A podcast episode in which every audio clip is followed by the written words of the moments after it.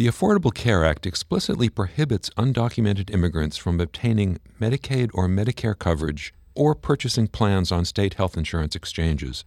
Under President Trump, the Department of Health and Human Services has promised states greater flexibility in structuring their Medicaid programs. But whether that flexibility will apply to states looking to expand coverage for undocumented immigrants remains to be seen.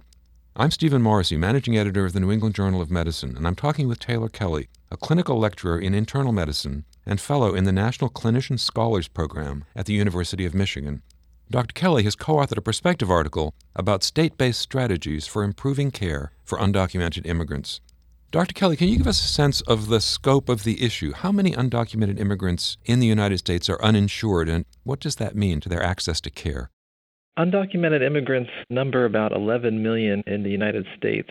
That's been a number that's been pretty steady over a number of years. A little less than half of that 11 million do not have health insurance. And to put that in perspective, if you were to compare undocumented immigrants to U.S. citizens, a little less than 1 in 10 U.S. citizens currently lacks health insurance, and 4 in 10 undocumented immigrants lack insurance. And so, not only is the number of undocumented immigrants non trivial in the United States, but they represent an uninsured population that is four times the rate of U.S. citizens. In your article, you talk about care for end stage renal disease as one example of a state based health policy solution for undocumented immigrants. So, what other strategies have states used to try to improve care for this population? I think that the first strategy that states will attempt or, or, go to is perhaps the most logical, which is to provide coverage to those who don't have it. A number of states have used their own funds to provide coverage to uninsured, including undocumented immigrants, in meaningful ways. So, one example would be California, where in 2015 they passed legislation called the Health Care for All Kids Act and that allowed all children, regardless of immigration status, if they otherwise qualify for Medicaid, to have coverage.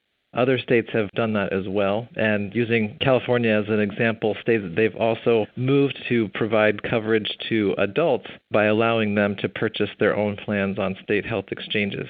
That required permission from the federal government in the form of a waiver, but that waiver was withdrawn right before Donald Trump took office last year. I think states also will provide coverage through state funding as well as local funding in specific geographic areas, usually large metropolitan areas, where large concentrations of uninsured or undocumented individuals live. And so, again, using California's example, my Health LA and Healthy San Francisco are plans where if you live in those areas and you don't qualify for Medicare, you don't qualify for Medicaid, and you don't have private insurance, you may get coverage through these funding sources. You mentioned Medicaid waivers. Last year, CMS approved waivers for Florida and Texas that increase funding for uncompensated care. So that was unexpected. Why was it, and what do you think the results are going to be? It's a, a great question. I think it was unexpected given the climate in place before the Trump administration came to office. During the Obama era, following the passage of the Affordable Care Act, the intent of the Obama administration was that every state would adopt Medicaid expansion as a means to reduce uninsurance across the country. Yet, a number of states opted not to expand their Medicaid and some of those states, including Florida and Texas, had large numbers of uninsured people, and they had waivers from the federal government to allow for flexibility in Medicaid funding to provide care to those who are uninsured. And that was in the form of an uncompensated care pool.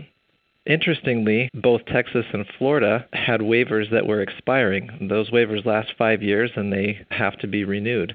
And what the Obama administration said was look, we expected that states would be expanding Medicaid, and if Florida or Texas had expanded Medicaid, then the numbers of uninsured would have dropped dramatically, and the need for this uncompensated care funding would not have been nearly as great.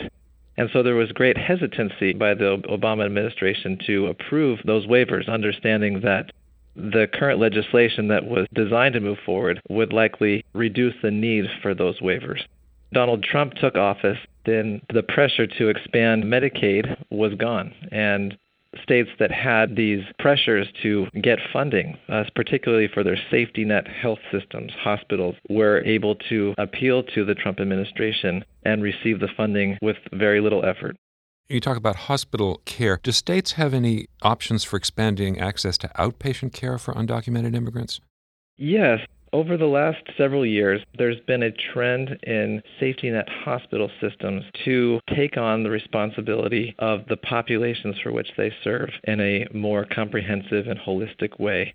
That is in the form of accountable care organization arrangements and other similar programs. In doing that, they have recognized the need to reach others requires a continuum of care, both inpatient and outpatient. And so, safety net hospitals increasingly have larger ambulatory networks that are contained within their systems.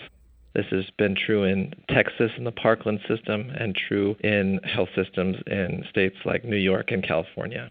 The other way that outpatient care is growing for this population is through federally qualified community health centers, which receive separate funding. And we've seen partnering between these community health centers and safety net hospital institutions to create that same continuum of care. And a good example of that would be Hennepin Health in Minnesota, where a community health center and a safety net hospital have come together to provide a smooth continuum of care so patients can flow from the inpatient setting to the outpatient setting to manage illness and prevent further complications and disease.